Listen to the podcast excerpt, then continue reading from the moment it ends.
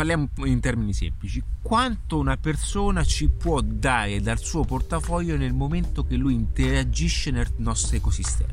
Ok? Quindi la comunicazione deve essere fatta o per acquisire di primo impatto quelli che sono i nuovi clienti o per appunto cercare di ripescare nuovamente i clienti attuali.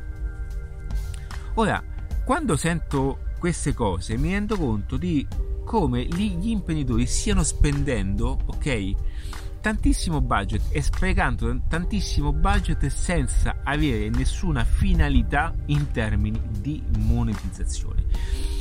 C'è chi fa le applicazioni, c'è chi fa eh, eh, i video bellissimi, tutto quanto, ma nessuno vi parla di come guadagnare di più attraverso i vostri modelli di lavoro. Nessuno si mette lì e dice ok, io vendo una cosa a 50, ma non deve finire là.